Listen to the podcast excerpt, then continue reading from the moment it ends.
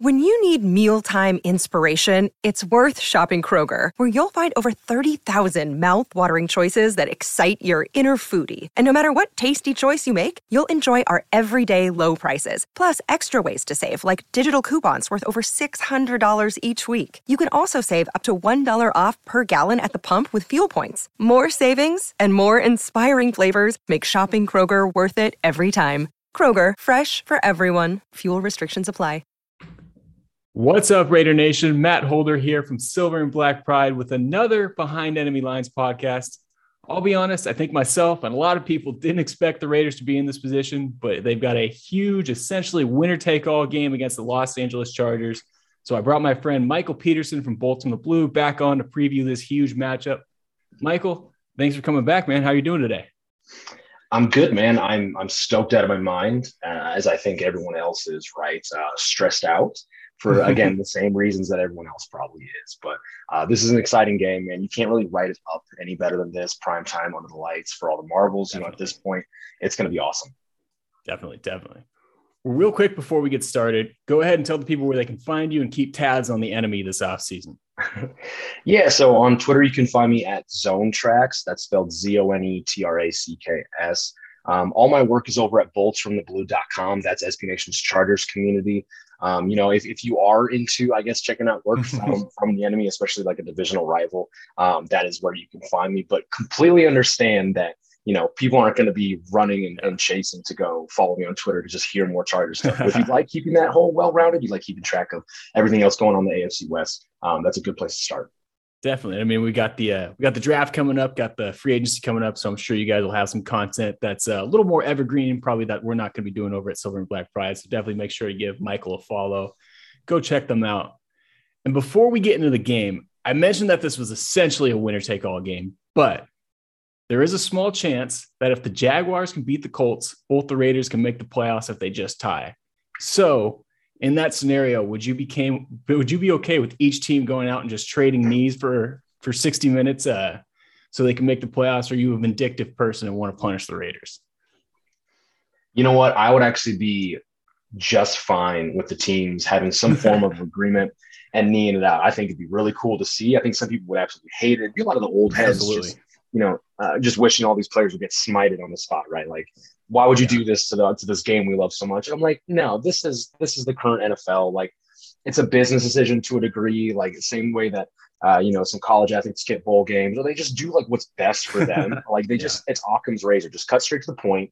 And like we don't need to you know hold on to all these traditions and, and things, right? This is such a rare occurrence too, right? So if they do it, it's not like a they're changing football. You know, like the game's ruined. Now it's just going to go in a completely different direction. No, this is a very rare occurrence. And if both teams were just like, why not? And actually agree to it, which I don't think will happen, but I just oh, think it'd be sure. to see. Yeah, I know. I, I definitely don't think it happened. I think it would be awesome too, just from like the the Raiders' perspective. They've always had this uh, vindictive or this this issue with the NFL what better way to stick it to the NFL than to have a, a huge matchup like this, a huge primetime matchup, and then just go out and take a knee. So no, exactly. Let's just it. stick it to the NFL. The no fun league, man. This, the year in and year out, this the NFL essentially keeps, I don't know, beating themselves in like, oh, it can't get any worse. Oh, the NFL can't be this dumb or can't be this like, you know, against fun and like things that people actually want to see. So if we could yeah. stick it to the NFL with a, a 60 minutes of kneeing the football, I think that'd be fantastic awesome. On a more serious note, the Chargers are kind of a, kind of a wild team to me. For example, a few weeks ago, they felt like they were rolling, having won four in a row, including a impressive win over the Bengals, who are now one of the better teams in the conference. And they took the Chiefs to overtime. Then they go out and lose to the Texans, and it's kind of been a season like that for the Bolts all year. So, are they just one of those teams that you never know what you're going to get from them, or what's going on over there? Yeah, so you kind of, I mean, nailed it. This has been an up and down team to, I think, like the purest degree, right? Like it's just a roller coaster all season. And, you know, I, I, think while they're battling their opponents each and every week, I think a lot of the players who have been here for some time are fighting the culture shock. I think they're fighting the new mindset that this uh, new coaching staff wants to give to these players and, you know, endow them with. And you know, it's a mental game, right? Like th- this was a team that for years under Anthony Lynn, and although you know his first two years were fine, nine and seven, and then twelve and four, right? But then it came all crashing down, and, and it became like the cesspool that it was before he got fired. You know, they didn't know how to win those last two years. They didn't know how to close out close games. They just didn't have like a killer mentality, a, a hunter be hunter type, uh, you know, mindset. And so I think this year they've shown that they can put it together. They've shown just how good they can look, how good they really are when those things click. But like to begin the season, there was a lot of talk from Brandon Staley that like they're still figuring out the defense. Like that's what players said as well. It took them a while to, to get this system. And I, and I do think the system is phenomenal, but I also think it's not, you know, um, an elementary defense, right? Yes, it's the NFL, but even for NFL standards, I think this defense is just a whole lot of communicating. And if you don't have good communicators on defense, things are going to click and, and then you're going to have these bad games. Now they kind of seem to, to get things, you know, figured out for the middle of the season. And then all of a sudden it was the win one, lose one, win one, lose one, right? And then, you know, they win finally two in a row. And then they get the Chiefs. And they didn't have Rashawn Slater in that game. I don't think they had Austin Ekeler either. Correct me if I'm wrong. I believe he was out with a, a small hamstring injury or something like that. But they barely lost. And oh, it was also the game that that Derwin James didn't play for like most of the game as well. And so gotcha. there was just this huge deal that caused them to maybe not win that game. Whatever, it was still close. And then the Texans, like, what the heck happened against the Texans? I understand both teams are um, obliterated by COVID, but the Texans, at a, as a healthy team, you would think the Chargers backups would be able to handle it. but the Texans missing as many players and the Chargers missing less players, again, the Chargers should have beat this team. And I cannot tell you how bad and how painful it was to watch guys like Kenneth Murray try to play edge for the first time in his life, essentially in the NFL, yeah. like for a notable amount of snaps. Um, a lot of the backups, a lot of the defensive backs, especially in the secondary, guys like Davontae Harris, Essang Bassey. I mean, a lot of guys who should not see an NFL field anytime soon were forced to like start and or play notable gotcha. snaps. And that it just it made Davis Mills look like an all pro. And I, I'll tell you what, Davis Mills has looked better recently, but that game shouldn't have happened. This is a long story about how the Chargers just have been an oh, up and oh, down team. It's been incredibly frustrating. And because of everything they've shown that they can or cannot do over the course of the year, is why this game looks very scary because you saw what the Chargers did against the Raiders in the first game of the year. But that means nothing because you just never know exactly which Chargers team is going to take the field each Sunday so no matter what, like it's hard to feel comfortable at all for this Sunday. So from the sounds of it, it kind of seems like it's more on the defensive side of the ball that the inconsistency has. Is that kind of been the case where it's it's the defense shows up, but the or the offense is going to show up every week, but the defense kind of struggles week in and week out? I'd say for the most part. But if you look back to when the Chargers started struggling, especially against the Ravens, um, I know it was a close-ish game against the Patriots, but that one too. The Vikings, like those were games where the offense looked abysmal against these defensive minded head coaches, right? And then same thing goes with the first Broncos game, right? John Harbaugh, Bill Belichick, um, Fangio, Zimmer. These guys somehow found a way to make the Chargers offense look absolutely horrific. But then you go, you know, they, you just saw what they did against the Broncos this past week. Uh, you saw them go against some other teams that have notable defenses, but at the same time, the offense is really good. But I will say, for the most part, yes, you are correct. The defense, especially the run defense, has been well noted to be one of the worst in the NFL. And then as of late, probably the, the most frustrating thing about the defense is that they were giving up on the season 51.1% of third downs to be converted against them. Now, this was, I think, prior to the Texans game, that stat was true. I'm not sure how it changed too much. I think it was better against the Broncos. But then you saw against the Texans, that offense, you know, they couldn't get them off the field. So probably one of the bigger things. If you can't get a stop on defense, you get good stops on first and second down. No matter what that third down looks like, there's a coin flip of you either getting off the field or not. That's bad. Yeah, I mean, you don't have to tell us uh, us Raider fans about third down struggles. I think the Raiders are probably up there and uh, on until last week and probably the last few weeks actually. But uh, third downs on both sides of the ball have been a struggle. So we feel your pain. Well, obviously, we've got to talk about Justin Herbert, who I think is one of the best young quarterbacks in the league. But being so young means he's going to have his ups and downs and continue to develop and whatnot. Can you compare Justin Herbert from the beginning of the season slash the last time these two teams played to Justin Herbert now? Yeah. So if I had to point to things that Justin Herbert looks much better at now than, uh, than the beginning of the season it's just honestly as a processor, as a processor of information, what he's seeing on the field. I thought through those first handful of games where the Chargers looked legit, looked like they were going to steamroll a lot of teams and probably end up with a better record than they have now. That offense was clicking, but it just seemed like Justin Herbert was consistently being pressured to make the big throws, right? Like first and second down efficiency were horrendous for the Chargers, but they were one of the best teams on third down converting on offense because Justin Herbert could always just make that throw. It was a mm-hmm. lot of wow stuff. The run game was not going really well. And the defense, again, wasn't really supportive of Herbert. So Herbert was had all the pressure in the world on his shoulders to just be best player on the field, consistently get his team out of those things. But now the run game has looked a lot better. That offensive line, at least, uh, you know, in rushing has looked well more put together, uh, just better communicative. Again, they just seem to be getting the job done no matter what. That has allowed Herbert to be more. I'm not going to call him a game manager, but instead of throwing for 35 to 40 plus passes, he's kind of sitting between that 27 to 30, maybe a little bit over um, passes per game with the running attack going for, I think, a little over 100 yards each game. So they're not like popping the stat sheet off or anything like that. Mm-hmm. But they're doing what's necessary to have a balanced attack and then um, allowing Herbert to just be in more control and be more um, of a, I'm not going to say check down again, game manager, yeah, right. but like he just taking doesn't need to throw 50 yards. Taking, right. He just doesn't need to throw yeah. 50 yard plus, uh, you know, throws down the field consistently for this offense to do something. It's been really great seeing him. He's awesome on these corner routes, Keenan Allen, Mike Williams. And then you saw on the play where he set Philip Rivers' touchdown record, where he threw his 35th of the year, he hit Mike Williams on like a honey hole shot up the left sideline between the two defenders on cover two, right? You have the oh, corner, yeah. um, the flats, and the deep safety on that half. And for somehow he split both of them and he was wide open for this catch. Like, it was a phenomenal catch. He dove out for it. But just in general, I thought that was an awesome example of him kind of going through his progressions before seeing that and being able to mentally pull the trigger as fast as he needed to. Gotcha.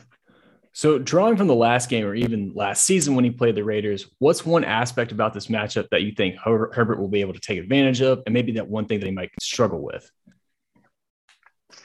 That's a good one. Um, so I'm not sure what the situation is on on Nate Hobbs, I believe his name, and the, yeah. cornerback that got um, mm-hmm. charged for I think misdemeanor DUI or something like that. Right. Um, if he's out, but it seems like maybe in this game that secondary might be a little shaky. Um, I know Hobbs, I believe, again, correct me if I'm wrong. I think he's had a pretty good year this yeah, year as a rookie, compared to a lot of other rookie cornerbacks. I think he's done very well. Um, Casey Hayward, you know, a Charger send off that's playing very mm-hmm. well as well. Um, I, at the same time, though, Jonathan Abram, I, I, don't think he's a good coverage safety, right? He doesn't have some hard hits. Um, I think he, he misses quite a few tackles as well. I should be more on top of this, so I apologize. But no, no um, I feel like that secondary isn't what it needs to be to really put a cap on, on this on this passing attack. Um, I do think it can be a big day for uh, Justin Herbert, but that's it for Sean Slater and whoever ends up playing right tackle can stop kind of that, that edge group you guys have in, Yannick and Maxx Crosby, who's also having a heck of a year. Um, I just think that passing game is probably going to be where they try to lean on in this game. And in terms of what I think could be a problem, you know, if if the Raiders go back and they look at how the Ravens, the Patriots, the Broncos the first time, the Vikings, how those teams threw a wrench into the plans of the Chargers offense, I think it's a good place to start. And what they did was really try to like turn up the pressure early on because it seemed like on the first drive, if you can get the Chargers to go three and out, or at least have a very like abrupt first drive, I feel like that really throws them off because they themselves think that they're one of the best offenses, and they are in terms of uh, you know passing the ball as well. And if you just like punch them in the mouth real quick, I think there's like a level of like, oh my goodness, like this doesn't usually happen. And it puts them in a new place of like how we dig ourselves out of this. You know, it's a rough start. Yeah, there's a lot of game left, but you know, some guys just aren't mentally made that well.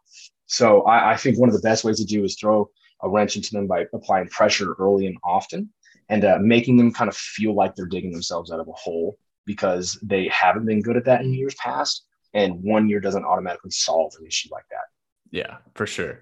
You know, you, you bring up the Raiders defense or the Raiders secondary specifically, and that's definitely like you said with Nate Hobbs. Not sure what's going on with that situation. I would think he wouldn't play, especially with how um, the the years played out for the Raiders with all the off the field issues. Obviously, the Henry Ruggs stuff I think definitely is going to play a factor in uh, any sort of decision the organization makes um, as far as punishment with Hobbs. And I mean, you brought up Casey Hayward, the other guy on the other side, as another former Charger and Brandon Facyson. So, yeah, you guys know well. Um, he's been picked on a little bit, played a little bit better in the last few games. And then uh, Jonathan Abram is actually he's done for the year. He injured his shoulder. He had shoulder surgery a couple weeks ago, so he won't be playing on Sunday. But uh, obviously, even if he's not getting it done, I, the their other options are Roderick Teamer, another former Charger, um, full of them with the with the Gus Bradley connection. So not the greatest in coverage. So it's definitely something I, I am worried about.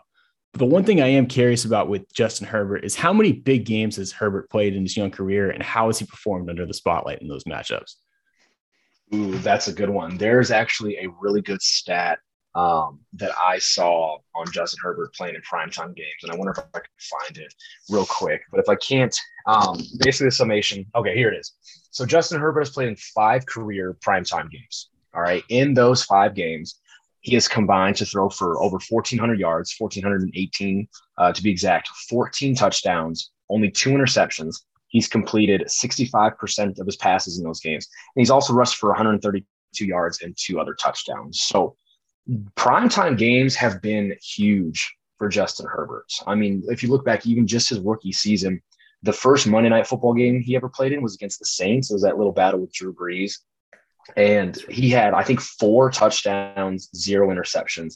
And he became one of the first player, not one of the first, but he joined like Mahomes, Brees. I think Deshaun Watson was another one of players who threw for four touchdowns and zero interceptions in their first year or like first game of Monday Night Football. It was something crazy that only him and a couple other notable quarterbacks have done um, in, in their time. So I'll say this, man, it's almost a pretty bad thing for the Raiders to be playing Justin Herbert in prime time. This just seems to be an environment where he thrives. He just has, has such an even keeled mindset, even keeled personality. Um, the moment's never too big for him. And uh, hopefully, I like to see that continue again on Sunday.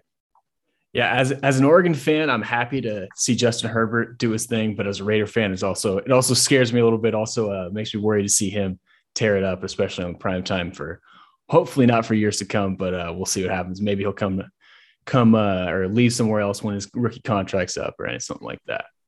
But let's move on to the wideouts. And both Keenan Allen and Mike Williams are already thousand yard receivers. I probably asked you this last time, but if so, remind us how those two complement each other on the field and what makes that combo so difficult to defend. Yeah, so I think they're two fairly different wide receivers. Um, Keenan Allen obviously is a separation slash slot receiver. He can line up anywhere, do damage anywhere, but for the most part, he's going to try to line up um, on a slot corner and make him look silly, work over the middle of the field. He has also been a big difference maker on uh, intermediate to deep routes in terms of like corners and stuff like that. Justin Herbert's been so good at that concept. Um, and Keenan Allen's caught a lot of those passes. And then Mike Williams this season, instead of just being the go ball guy, the streak down the sideline, 50 50 catch person, um, he's been much more of a complete receiver in the quote Michael Thomas role of Joe Lombardi's offense, right? Michael Thomas is in how the Saints used him uh, over the past couple of years and that he's much more used in like the RPO game on slants where he can utilize his big body to kind of box out defenders. He's been really good this year at gaining some yards after the catch in terms of when he runs those slants, when he runs little curls over the middle, little hook routes. He's able to, to catch and he's been good at sticking his foot in the ground and really driving up field. And he's usually falling forward as well, which is great to see from your receiver who is, you know, 6'4, 220 pounds, right? This is the type of, of player you want to see besides just being a guy to run down the sideline, right? And hope for a catch. So They've been great. Uh, Keenan's ability to draw double teams and just the attention of members in the secondary, because you know he's going to be the guy on like third down or big downs. But the fact that he can draw attention really helps out Mike Williams, who again is still going to be used on deep post routes, nine routes. Um, in terms of like those routes get open because guys underneath have their eyes somewhere else. And if Keenan Allen can be a guy who can draw eyes and attention away from safeties or anybody from Mike Williams to sneak behind a defender, one of those deep half safeties, then it's going to be a bad day for the opponent. So I just think those two are both extremely talented, and I'm just stoked that um, they're together at least for this year. Not sure what Williams is going to do after this year, but the fact that Lombardi was able to to figure out their pros and cons and use them to the point where they're both thousand yard receivers this season. Gotcha. Well, I think that's enough talk on Williams and Allen, since I'm sure everyone knows about those two at this point. Keenan Allen's been terrorizing the Raiders for years. Mike Williams has been doing it for the last four or five. But one guy that's emerged recently for the Bolts is Josh Palmer, a rookie third round pick out of Tennessee. Can you tell us about what Palmer has brought to the offense and see someone that Raider fans should be worried about? Yeah, Josh Palmer is awesome. I'll just tell you that straight up. He, mm-hmm. even in training camp before the season got here, right? He's in his first season he looks like the next most well-rounded complete receiver on the roster aside from Keenan Allen. I'll tell you that right now. As good as Mike Williams is and everything that he does for this team, that's how good Josh Palmer looked. And, and this is just like running drills on air and stuff like that. But if you watch a lot of the footwork videos from training camp, ladder drills, Palmer is smooth, man. He is super smooth. And in the little to few opportunities he's gotten this season, he's also looked like he belongs. I think that's one of the, the biggest things. I mean, his stat sheet could maybe look a little bit better compared to other rookie wide receivers. You know, Ja'Marr Chase is in his own hemisphere, but he's got three touchdowns. He gets open when he needs to. He makes quite a few plays when given the opportunity. And you saw, you know, games where Keenan Allen sat out, games where Mike Williams sat out. Palmer usually comes in and is their leading receiver. I know the last game that he started where Mike Williams was out, he led the team with seven targets. He caught six of those and a touchdown. I mean, the guy the moment also isn't too big for him. And I think the future is super bright because again, Mike Williams is getting paid 15 million this year. Um, it remains to be seen if he returns next year for the Chargers. If he doesn't, I think Josh Palmer is still a very good wide receiver to build with. Another day is here and you're ready for it. What to wear? Check. Breakfast, lunch, and dinner? Check. Planning for what's next and how to save for it? That's where Bank of America can help. For your financial to-dos, Bank of America has experts ready to help get you closer to your goals. Get started at one of our local financial centers or 24-7 in our mobile banking app. Find a location near you at bankofamerica.com slash talk to us. What would you like the power to do? Mobile banking requires downloading the app and is only available for select devices. Message and data rates may apply. Bank of America and a member FDIC. Gotcha. What tight end Jared Cook is on the COVID list. Donald Parham suffered that scary head injury a few weeks ago. So first of all, do you have any idea if Cook's going to play this weekend? And I'm pretty sure Parham is on IR, but is he doing all right? Or just kind of a status update for everybody since they believe that was a primetime game as well. Yeah. So uh, Cook, I believe, is still on the COVID list. Um, Brandon Staley today, um, he may uh, announce that Cook is off. I know a couple days ago on Monday, he said that Cook is expected to come off this list, but he had not um, as of Monday. Um, and then Donald Parham is completely I not completely fine, but I mean he's he's healthy, he's alive, he is um, doing well. It only took about a day or so for him to be released from uh, UCLA Harbor Medical Center, and he put up you know Instagram posts, tweets saying how how okay he is. You know he's he's hoping to make a comeback. He's hoping to be fine and, and play in the future. Um, I don't think there's a chance of him returning anytime soon. Um, and to be honest, we don't exactly know if he's going to continue his football career. I don't. Yeah. I still don't know the exact uh, injury. You know, they said it called it a, a. I think it was just a head injury or neck injury. He was yeah. concussed. Um, even me, like as a former personal trainer, I could not tell you what happened on that play. It just seemed like he fell like a normal person diving, you know, for a ball. But I think his head whipped. I think maybe he made contact with something that that we really couldn't see uh, on the television version. Um, but overall, I think he's fine. So those two expect Cook to probably come back and play in this game. Parham, he's fine. He's healthy. It's great news, but I don't think you'll see him the rest of the season. Gotcha. Well, for a second, let's just assume that Cook isn't playing, or you know, who's going to fill that kind of that number two tight end role if he is in the lineup, or who's kind of the next guy up for the Chargers at tight end? Yeah. So with Cook potentially out or playing limited, what have you, he uh, Stephen Anderson is the guy to look forward to. Stephen Anderson is a former wide receiver. Cal guy, right? Cal, Cal Berkeley. Yep. Yeah. He um uh changed to a tight end, but he's kind of like your move H back tight end. He's about 6'3, I want to say 235 pounds. So again, not the biggest thing. He's a good blocker when he's kind of out in space where he's flexed already at a receiver position. Um, and they can kind of use him there. Um, as a connected tight end, you're not going to see a whole lot of him. He may be in the backfield more as a fullback as well. Um, look for rookie tight end Tre' McKitty out of uh, Georgia um, to, to, to see an increase in snaps. He caught a career high three passes this past week against the Broncos. Um, he only has six catches on the year, but three have gone for first downs. He's been efficient in that fashion. And he was drafted not so much as the next great receiving threat tight end type player for the Chargers. That's just not um, why he was selected because he didn't do all that much receiving in college. Um, Brandon Staley, when I asked about him, about McKitty's development on Monday, basically said, you know, we picked this guy because he's just built like an NFL tight end, like physically ready for it. And his job, for the most part, is going to be to block a lot of these like Pro Bowl, All Pro edge defenders in the AFC West, right?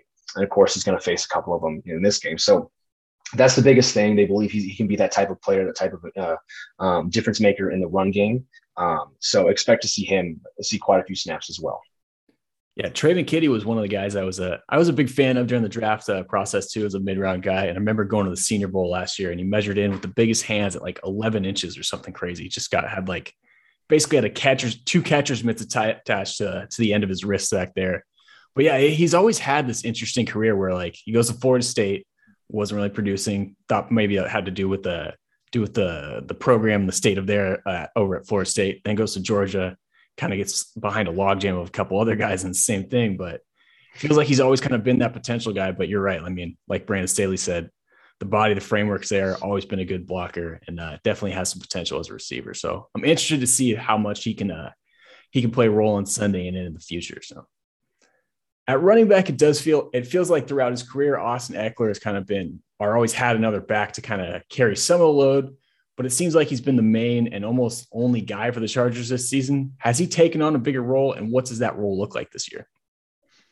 Yeah, so Ekeler's been essentially the Alvin Kamara of, of this offense, right? He is their leading rusher, but he's also one of their leading receivers, and he's also uh, leads them in total touchdowns. I believe he has 18 on the season now. Just had his 11th uh, rushing touchdown, which for one of the best receiving backs in the NFL, that's awesome. It actually breaks um, the career high of Melvin Gordon when he was with the Chargers, you know, a handful of years ago. He had 10 in a season. Ekeler's 11th breaks that.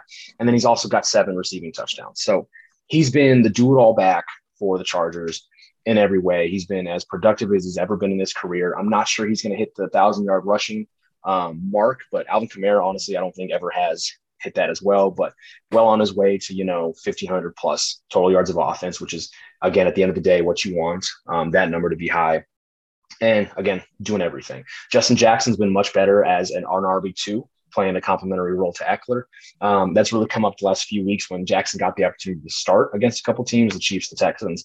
Um, he had big games. And then against the Broncos, when Ekeler needed a spell, Jackson came in and honestly looked just better right in that role. Like there was no skip in the Chargers offense. They were able to keep going. So both those guys have been great, but man, it, it's tough to ever, you know, think about trading Ekeler for anybody. He's been phenomenal definitely. Yeah, you, you kind of, uh, I think you kind of already hinted at or answered my next question a little bit, but I did notice like Justin Jackson, like you'd said, been getting a little bit more playing time. So I was curious if you see him playing a factor in this game at all. Jackson, uh, I mean, he'll play a factor in that he's going to see snaps because they've they've been really cautious this whole season about not running Ekeler into the ground because it is you know a season with one more extra regular season game. Uh, they have hopes and plans to hopefully make the playoffs. So then the season's extended even more. So they've needed somebody to step up, and Jackson's really done that. So will he play a big role? Not exactly, but I can't underestimate, or you don't want to underestimate the role of a backup running back to come in and make something happen because those things can be drive killers, right? Bring in a back with cold legs or um, you know who just doesn't have the hot hand, right? You kind of kill some momentum, and if they like come out and have a negative play, you know, they have a play that only gains a yard or two. I think it can be a drive killer. So his role essentially is just going to be keep the momentum going that the offense has. Moving on to the offensive line at tackle, it kind of seems like Rashawn Slater's kind of been the bookend over on the left side, and it's always kind of been viewed as like as Storm Norton on the right is kind of the weak spot, the guy that you want to attack. I'm curious, is that still the case with with uh, with those two? Is Storm Norton still kind of the weak spot of that offensive line?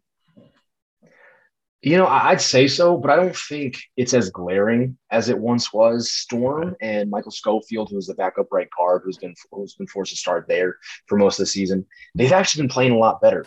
And I'll tell you what, against the Texans, and take them with a grain of salt or what have you, but with the Pro Football Focus grades, I like using them as a baseline. And mm-hmm. Storm Norton and Michael Schofield were two of the top five highest graded offensive players by the Chargers in that game. And I think that says something, right? Like those guys consistently have been grading out fairly well. They don't need to be 70s, 80s, and for context, a 60 even is an average grade for an NFL yeah. player for, by Pro Football Focus. So them getting into the into the 60s, maybe even in the 70s consistently is a huge win. for this offensive yeah. line. And as opposed to again those games where they were abused, Ravens, Patriots, um, they've been much better, and they haven't just been as glaring of an issue as they were in the past. Gotcha. Well, you bring up Michael Schofield, and I did want to ask you about him and the other uh, the other veteran on the offensive line, and Corey Linsley. Um, obviously, he plays center. So, can you kind of just tell us what those what those two add to the offensive line, and are they still the the stalwarts that they've been in the past? Yeah. So Corey Lindley, Linsley, excuse me, um, has been just his same old, same old. I mean, he was a 2020 first team All Pro at center. Uh, he's come in and been just that. I don't think he's been the best center in the NFL this season. Definitely top five, man. He's been huge for the run game. Uh, without him against the Broncos, the Chargers only got to I think 103 yards total rushing. They only averaged three yards even on the ground, and the Broncos have been one of the worst rushing defenses as well in the NFL. So I think Scott Quessenberry did a good job of backup center. But for the most part, Linsley is a huge deal as to why Ekeler has seen a lot of success running between the tackles uh, this season. And then Schofield, uh, he's been he's been fine. Uh, kind of along the same lines of Storm Norton was rough to begin the season. You know, he, he's been with the team, but this is a new coaching staff. It's a new scheme. Um, so it took him a little bit, but the same way Norton's improved over the last, you know, this half of the season, I believe Schofield's done the same thing it, in terms of they don't need to be all pros themselves are playing like it. It's just don't screw up, don't cost the team mm-hmm. yards and penalties, and just minimize any chance you have of like killing again the momentum of the team or stopping them from scoring points or anything like that. Like that's just been the biggest thing. And I think they both have done a fantastic job of, of not doing anything like that. Awesome. Well, let's shift gears to the Chargers defense. And before we get into specific players, you just hinted at this, but I want to talk about the defense as a whole and their run defense specifically. The Chargers have given up 136.7 rushing yards per game, which ranks 30th in the NFL, and it's been an issue all season. I can even remember the last time we were talking. I think uh, this was something that I thought the Raiders might have been able to take advantage of, but they didn't end up doing. Uh, they didn't end up being able to do that this week or last time they played. So my question is, how have teams been able to attack Los Angeles on the ground, and is there a particular type of run that has uh, given them trouble in the past? Yeah, I think what has been giving them trouble is just some of the guys in the system are not true and tried run blockers. Uh, I think someone like Jerry Tillery, the team's first round pick in 2019, has struggled mightily against the run. He's a six seven, you know, he's still 300 plus, almost 310 pounds, but he's just not a run stopper. Of course, he, you know, his height is already his worst enemy because his leverage is out of whack, right? You're going to have a lot of shorter guys, uh, lower centers of gravity um, who are able to get up and under him and, move him. That's tough for a guy like him. He's going to have to work extra hard to make that happen. So he has been a, weak spot. Uh, there are some games, and, and I think Linval Joseph, even though he's quite older than you know you want him to be at that position, he's still done very well. But there are some games where he just has bad games. It's it's unfortunate, but occasionally you know he's due for kind of a little bit of a dud. But for the most part, he's been solid. Justin Jones has been a real game changer in the run game. He did not play against the Texans. And we all saw, you know, how much Rex Burkhead pretty much doubled his season total in rushing yards in one game. Right. And then he and Justin Jones comes back against the Broncos this past Sunday, and we hold the Broncos to under 100 yards. Um, I think just like three point something yards per carry again. Like he's a game changer. Um, and then I'll tell you what, it's a new defensive system. This is a, a, 3 4 instead of a 4 3 like they had been in for quite some time. So all of a sudden, guys like Uchenna Nwosu are asked to set an edge a little bit differently compared to the way he did it in the, the previous front. Same with Bosa, who's still doing a heck of a job. But you took a guy who always has his hand in the dirt to now you're in a one a two point stance, which one you don't have as much like lock and load potential mm-hmm. as you normally do. You don't have as much of a get off. You're not able to uh, supply as much of a punch at the point of attack because you're not you know loaded and ready to go to shoot out of your stance. Um, it's just different. But he he's also kind of kind of had some growing pains, but he's gotten better um, as well.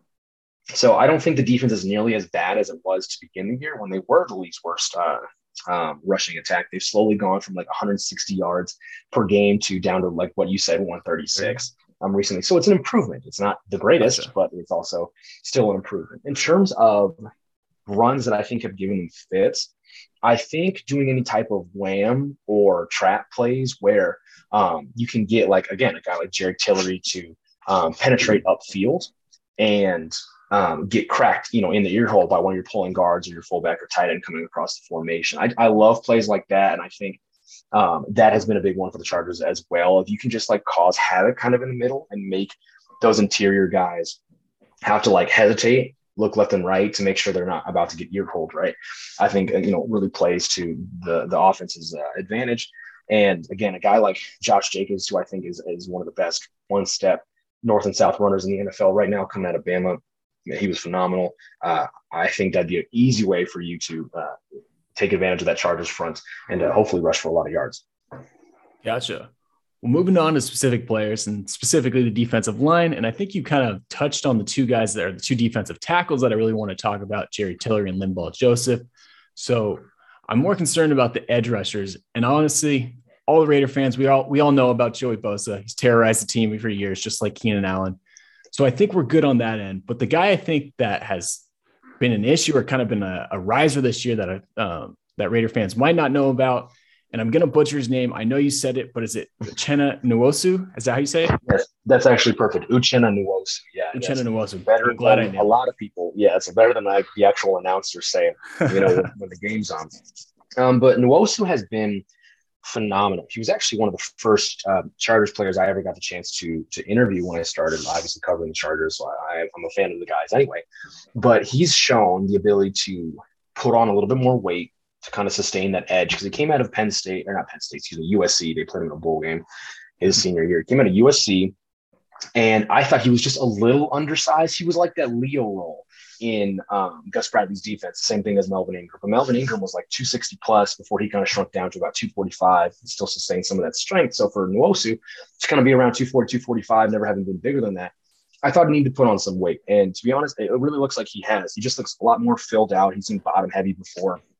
Now, what he's shown is just more nuance to the position, right? Like the same with offensive line. They're, they're positions that it's not just you stop the guy in front of you or you get past the guy in front of you some way, somehow, right? There's setup, there's strategy, there's understanding your opponent in front of you and understanding their nuances as well, how you can exploit their shortcomings and stuff like that. So for Nwosu, I think he's done a good job of marrying some speed to power moves. He's got a really good uh, chop spin that I really like. Um, and he's he's got enough of a get off to get around the corner, um, to round the edge, which I think has been fantastic. Um, I kind of look back to the his rookie season when he stripped Lamar Jackson in the playoffs back in 2018. Kind of a similar thing. I, I just think he's gotten better at all those things that he's flashed with. Um, and most recently, I don't have it in front of me, but ESPN just put up um, the chart for pass rush win rate win rate, excuse me, by um, double team rate. And in the top right, obviously, is where you want to be in this graph. Both Bosa and Uchenna Nwosu are, are there. Maxx Crosby's a little higher than both those guys, so be happy about that. But. Nwosu's right up there around Bosa in terms of success rate and just double team rate. So it, it's, I think that's just fantastic to see that uh, there's another bookend because you got rid of Melvin Ingram and you needed someone to step up and kind of be that bookend for Bosa. And I think Nwosu's done just that. Gotcha. Well, I tell you what, I don't like to hear that, but I'm happy for you, Michael. So at linebacker, I, I, believe the last time we talked, you mentioned Drue Tranquill might be in line for some more playing time, and he ended up starting against the Raiders and really played well. And he's been in the starting rotation ever since. So, what does Tranquill add to the Chargers defense that uh, has been missing from their linebacker corps? And has he kind of replaced Kenneth Murray in that role? Yeah. So Kenneth Murray, honestly, and this is it's a bummer to to kind of like realize. But Kenneth Murray, at least as of right now, he's a bust. And I don't like to use that word ever because I just think some players need time. I think, you know, mm-hmm. as Brandon Staley likes to say it, it's a developmental league that some players just take time. But again, this is a player that the Chargers traded up for back into the first round to grab after they grabbed Justin Herbert earlier. And I've been a big fan of Kenneth Murray. I was a big fan of his at Oklahoma. I liked his play style. I liked um, his aggressiveness, all those things. And I thought getting a guy like that in the middle of the Chargers defense would be awesome. Um, it just unfortunately hasn't panned out. I mean, it, I mean, to the degree that they basically do not have him playing middle linebacker anymore. Kenneth Murray essentially is a full time transitioned edge player. Um, so, I mean, in the same way that the Cowboys are using Micah Parsons, but he's no Micah Parsons, unfortunately. Um, even as a middle linebacker, Murray struggled with uh, getting on and off or getting off blocks, right? He couldn't sift through traffic. If an offensive lineman got his hands on him, he's essentially done for. And you saw the same thing when he played edge uh, pretty much the entire game against the Texans, right? Like he he couldn't shed blocks, he couldn't make tackles at all. It was just very unfortunate. Um, so now he's an edge player. They just he's too detrimental at the middle linebacker position. So yes, Drue Tranquill has um, replaced him as the other starting linebacker next to Kyzir White. And this past Sunday against the Broncos, when uh, Drue was not playing, Nick Niemann, a rookie out of Iowa, who's also very athletic, got the start. And then Amen uh, Bamiga is the other guy who saw snaps there as well. He was an undrafted free agent out of Oklahoma State this past year, was a second team All Big 12 selection. I think he's got a lot of special teams talent and potential to be a guy in that rotation. Um, but yeah, Murray is is out as a middle linebacker, and Tranquill should be one of the starting linebackers from here on out. Well, hey, you don't have to tell Raider fans about first round busts. We know those well, unfortunately. So, shifting the gears to the defensive backfields, we're almost uh, we're almost done with Asante Samuel's uh, rookie year. Hopefully, he's only got one more game left. So, what are your thoughts on him so far? Because just by judging from the numbers and from afar, it does seem like he's kind of been up and down this season, which you kind of expect with a rookie corner. Yeah, um, I think he's been good. Um, as good as we maybe have wanted him to be. I, I would say not so much. His first handful of games, he was a back to back like Pepsi Rookie of the Week, and I'm not saying that means all much because it's fan voted, yeah. but he was mm-hmm. good enough to, to be up for it. And you know, he did have right. two picks early in the year, but funny enough, Brandon Staley said the pick he had against the Chiefs that Samuel was out of position, and he said if he did what he was supposed to do, he wouldn't have got that pick. Like he wouldn't have been in position to do it. So I thought that was really funny. But guys just make plays. Some guys are just playmakers, and I, that's who I think Asante Samuel is. Now, when it comes to players like him, you have to live with the bad when you live with the good if you want the good at, at all. So he has quite a few defensive pass interference uh, calls like down the field that have cost the team quite a bit of yards. And so that's tough. I, I, think it's frustrating, of course. I don't think the penalty should be a thing in the first place. 45 yards on a penalty just like that, no. you know, that's up for scrutiny depending on who the ref is at the time. It's rough, but that's not the point. I think he's been good. I think he's been a good tackler. He's he's had two concussions though this season, and since he's returned, I don't think he looks as just sure of himself as he as he did beforehand. I think you know anyone who, who sustains two concussions right. to go back out there and play at 100 percent is just asking too much. I think he's going to be just fine, but at the end of the day, I don't even know if he should have returned this year because that stuff's scary. Joey Bosa had a bunch of inter- or had two concussions last year, and it kind of shut him down early as well. But if he's fine, he's fine. But he just doesn't look the same. I think he'll be great. It's just give him the offseason, and, and hopefully he's a much more complete player next year. Gotcha. Moving to the inside, one one-on-one matchup that I'm really looking forward to keeping tabs on is going to be Hunter Renfrow versus Chris Harris Jr. down in the slot. Uh, Harris Jr. was out last time, so he's spared of the wrath of Renfrow. Uh, but how do you see this matchup playing out on Sunday? Uh, I don't know if this is a surprise or not, but I think Renfrow is going to eat Chris Harris alive. Oh, okay. Uh, I am so impressed by Renfrow and what he's done this season. But I mean, honestly, Chris Harris has been good in that he's not like causing much of penalties. He's not allowing long touchdowns or anything like that. But he does not look anything like the Chris Harris like he did with the Broncos. I love the guy, fantastic person, but he he makes a lot of business decisions. There are times where he doesn't give that great of effort on, on tackles, and he's he gets cooked quite a bit in coverage now. I'll be totally honest, and I've seen what Renfrow can do, and he Chris Harris has never been a spectacular athlete. He's one with like grit and, and work ethic, and um, despite being you know kind of an, an above average or even below that uh, athlete, and Renfrow is one of the best start stop receivers I've seen in the NFL this season, and I just don't think Chris Harris is anywhere near the type of player that he needs to be to let's just say stick with Renfrow. I think if he runs any of those like triple cut routes that he's been known for this season, right? Just kind of like schoolyard mm-hmm. stuff you, you draw yeah. up. Um, I think it's an easy touchdown. I'll be totally honest. It's it's been a little frustrating to watch because you thought he was going to be a huge addition, and you just thought maybe his last year in Denver was just a down year, right? He is older, but the numbers are honestly not good for any corner once they get over 30 years of age. Their production, their efficiency, all those things uh, plummet. And unfortunately, I, we've been seeing that with Chris Harris as of late. Well, I'll tell you what, that sounds like a pretty good note to end on. Looks like we could be in for a big day for Hunter Renfrow. So uh, I'm looking forward to seeing that. I'm sure everyone else listening is going to be too. But Michael, thanks again for coming on. One more time, where can people find you on social media? Yeah, again, you can find me on Twitter at Zone Tracks. That's spelled Z O N E T R A C K S. All my work's over at boltsfromtheblue.com. That is SB Nation's uh, Los Angeles Chargers community. Um, I know, again, people from different communities like Silver and Black Pride may not want to come over to Bolts from the Blue, but I, I, don't think it's a bad idea. Maybe like let's yeah. just keep the trash talk to you know nice and friendly stuff, but it's never a bad thing to kind of cross like that. So uh, appreciate it, man. This was a ton of fun. Um, again, guys, follow me if you like. You want to come see how the other half lives, go ahead. But again, this has been fun. Awesome. Thanks again, Michael. You guys know where to follow me, Adam Holder95 on Twitter. Make sure you're following Silver and Black Pride. Great review, subscribe, download, all that good stuff. Help us grow. Other than that, until next time, guys.